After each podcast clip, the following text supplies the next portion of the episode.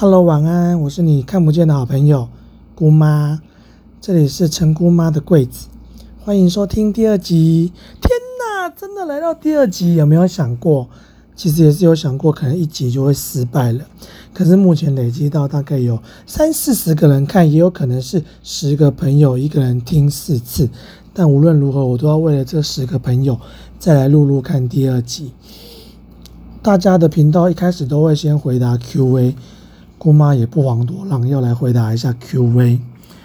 有人说，姑妈是不是在浴室录音，一直有滴水的声音？事实上是因为冷气很烂，有滴水的声音。希望冬天就不会再这么吵了。然后还有人问说，姑妈是单身吗？自信哪里来的？你觉得我有可能单身吗？以我的聪明才智跟外貌。已经没有单身的日子。姑妈今年是非单身的第十一年，之后会好好介绍一下我这十一年的生活，一定跟你们想的不一样。每一个人的恋爱跟每一个人的单身都不一样。那你说自信哪里来的？我觉得有人喜欢跟你很喜欢你自己，就会有自信。希望你也有自信，好吗？然后有人问说。姑妈的声音很特别，不怕被听出来吗？其实被听出来就听出来了，我也是没有讲什么伤害别人的话，除了上一集公布跟表哥圈圈叉叉以外，应该还没有到伤天害理。我是有分寸的姑妈。那还有人说姑妈是同性恋吗？我要郑重说明，姑妈不是同性恋，姑妈是女孩，所以是异性恋哦。好了，抱歉。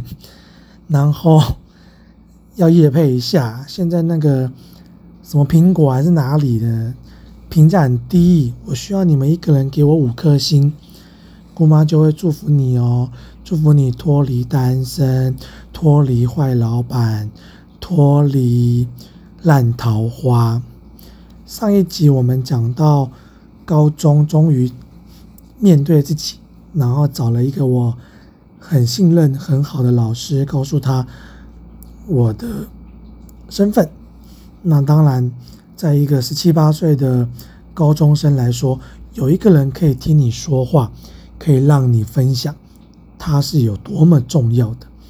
但当然也因为这样子，所以我好像后来就开始发春了整整一年，然后就进了重考班，是卢林的台政班。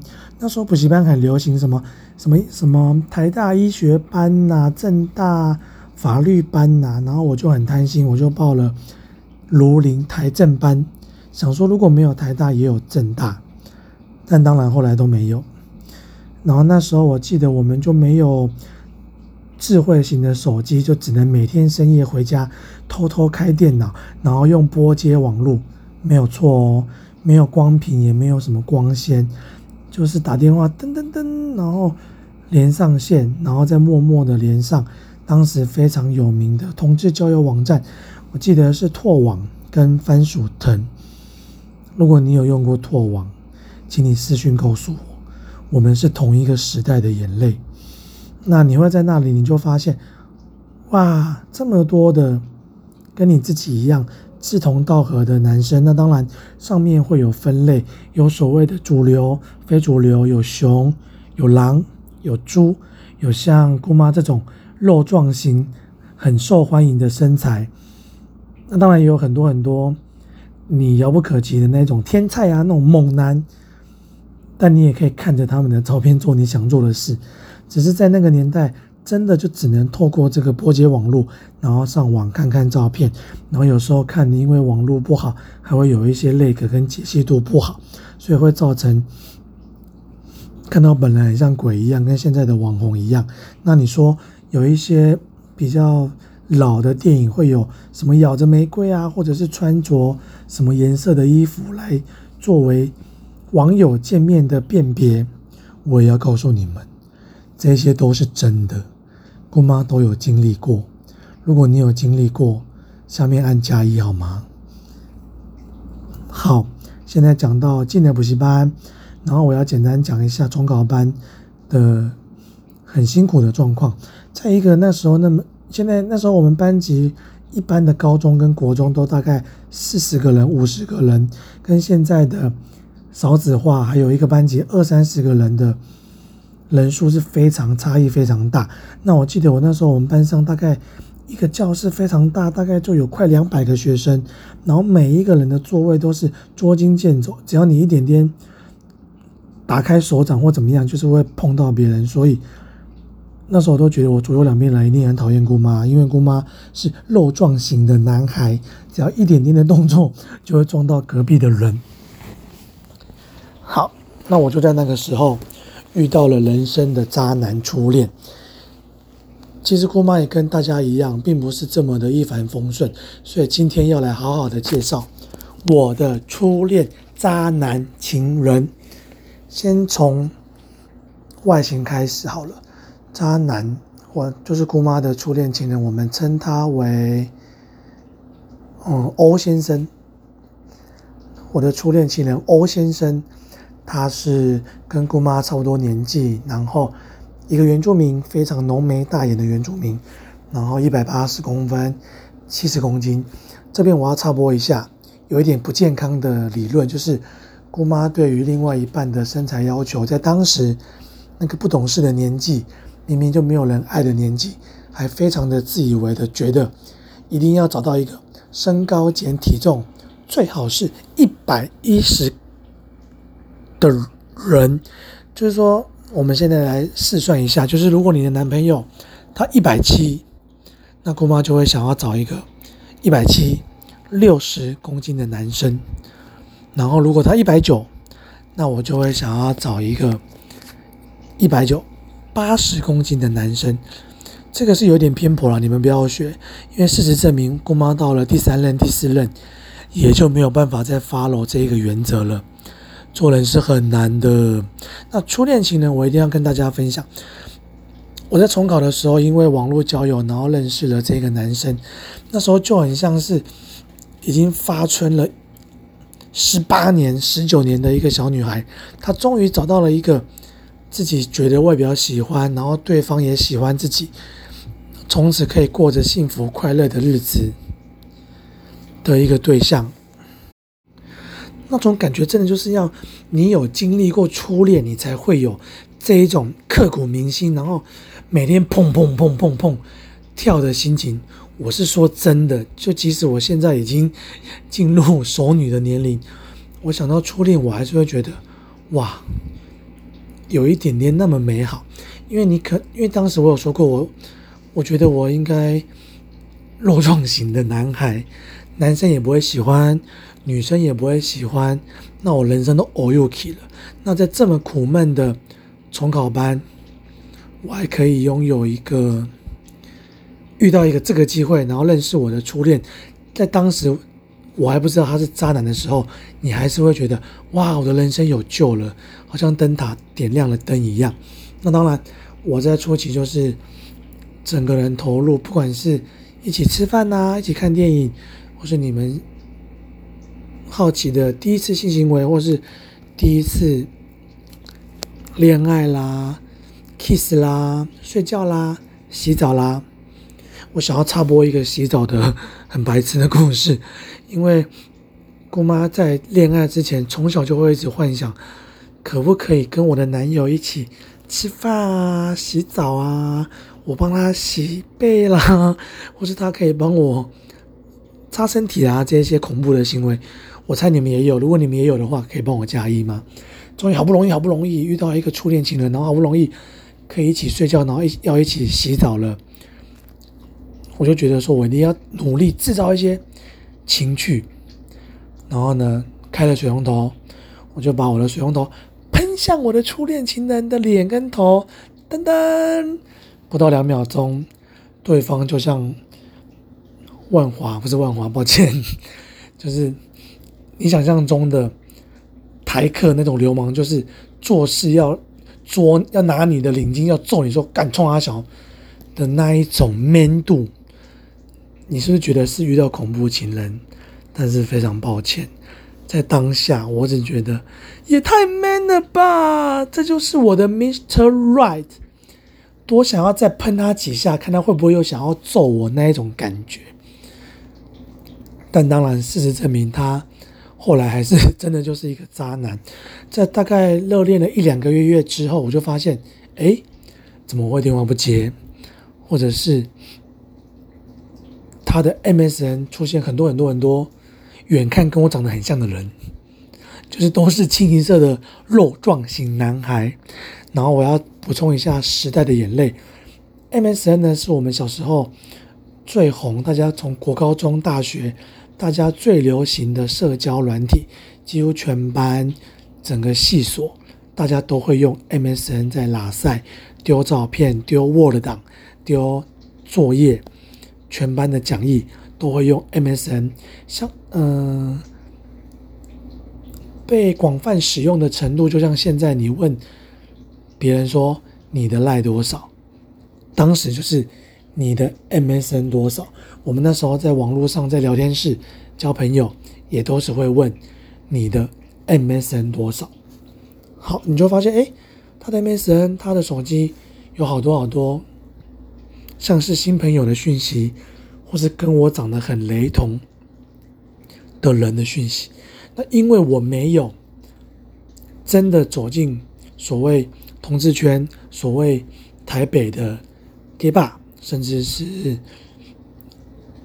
同志场所，所以我在这个世界上我是没有任何同志朋友的。那当然，你说在聊天室或者在交友软体、在交友网站上，只有那一些用文字聊天的，那不算。就是我的社，我的。人生经历上是没有任何朋友的，所以他说什么，基本上我都会相信。他说那是他的高中同学，那是他邻居的同学，那是他的谁，我全部都会相信。但姑妈不可能笨那么久，等到后来发现非常多、非常多、非常多暧昧简讯的时候，你就会发现，OK，他就是一个劈腿王。那我再补充一下，他的就他念大学的时候，他跟他跟我是同年同年龄的男生，是在学校里面有收不完的情书的这样子的风云男孩。讲到这边，你是不是觉得姑妈很虚荣？因为外表，所以可以接受他无限次轮回跟劈腿？没错，这就是所有女孩在第一次、在前几次人生中。旁边没有朋友，没有同志朋友，没有家人，没有姑妈的关心，他就会选择，那没关系吧，他总会回来吧，他总有一天会发现我的好，我的美吧，假赛吧，各位，他的 MSN 里面大概有十几二十个都长得跟我一样，这就是他所谓的美好。那就这样子哦，我们大概前后拉扯，就是我也不追究，因为我没有想分手嘛。重点在于我没有想分手，所以他就继续无限的偷吃跟劈腿，大概快一年，然后我要升上大学，前往人生美好的时候，他有一天说：“我们分手吧。”不是伊莎贝尔哦，是我们分手吧。你一定觉得很奇怪，我也都没有要跟他分手，也都没有要追究他的偷吃，为什么他要提分手，对吗？因为他找到了一个偷吃对象。发现是他很喜欢的人，所以他来跟姑妈分手，是因为他必须要去跟别人在一起了。OK 啊，那到这个田地，你就没有办法再死守，再死缠烂打，所以姑妈就放手。要许我从那一刻开始，整个人生来到了地狱般的享受，所有的夜深梦回，或是每一个晚上，姑妈都会。就我觉得我有好多年几乎都在那个情绪里面没有走出来，因为你好不容易在这一年之间给自己勇气去告诉别人你是同志，然后你也鼓起勇气去找了你的初恋情人，然后你以为他就是你全世界唯一会喜欢你这个人的人，结果发现哇，原来全世界有那么多的肉壮型男孩，然后他们都可以这么轻易的、这么随便的在。做爱，然后在约炮或是在暧昧，他们不需要承诺。哇靠，这跟我想象中的爱情差很远哦。姑妈以为找到一个人，然后就可以长长久久。OK，fine，这是初恋带给我的人生启示。但我还要跟跟大家分享是，他绝对是必须要亲自自己去经历这一些，你才有可能活过来。我甚至可以跟你们分享，我在我交往，我大学的时候，我还交往了第二任跟第三任男友，都还是有 follow 这个规则哦。一百七，然后六十，相减是一百一，然后如果很矮的，一百六也要有五十公斤哦。但这个是不好的言论，所以你们听听就好。以上言论是我个人的择偶不好的立场。好，然后我在第二任、第三任的时候，我都还跟我身边的朋友跟同学说，只要我的初恋情人那个劈腿一年那个渣男，只要他一通电话、一个简讯，我就愿意无条件的。回到他身边，并且放下第二任、第三任的交往关系。你看，已经不是生病可以形容，对不对？就到了那第二任、第三任，我都还是很渴望、很希望可以再跟初恋破镜重圆。那当然，过了好多年、好多年，我交往了第四任男友的时候。我才发现说，天哪！我那时候是鬼遮眼吗？为什么没有人可以告诉我，或是我自己为什么会有那样子的判断？但是我想告诉姐妹们，这些都是正常的。不经一番寒彻骨，哪得梅花扑鼻香？如果你现在正在恐怖的初恋，或是你也已经经过了初恋，或是你真的。都还没有初恋，我都希望你可以不要害羞，可以现在马上搜寻 FB 陈姑妈的柜子，一句话、两句话、三句话，让我知道你们有在收听，也让我知道你想要分享你的故事给我，我就不用再一直讲我的故事，因为你们的故事绝对也是非常的精彩。然后再业配一下，听到现在如果觉得有一点点的有趣，或是一点点的收获。记得给姑妈五颗星，姑妈祝福你。姑妈陈姑妈的柜子有很多衣服，还有很多故事。接下来会是装满你们的故事，希望你们都可以一起跟我们一起分享。希望呢，很快就会听到你们的故事分享哦。再次跟你们说声晚安，不管你现在收听的时间是几点，都要跟你们说声晚安。姑妈第三集很快就来了，晚安。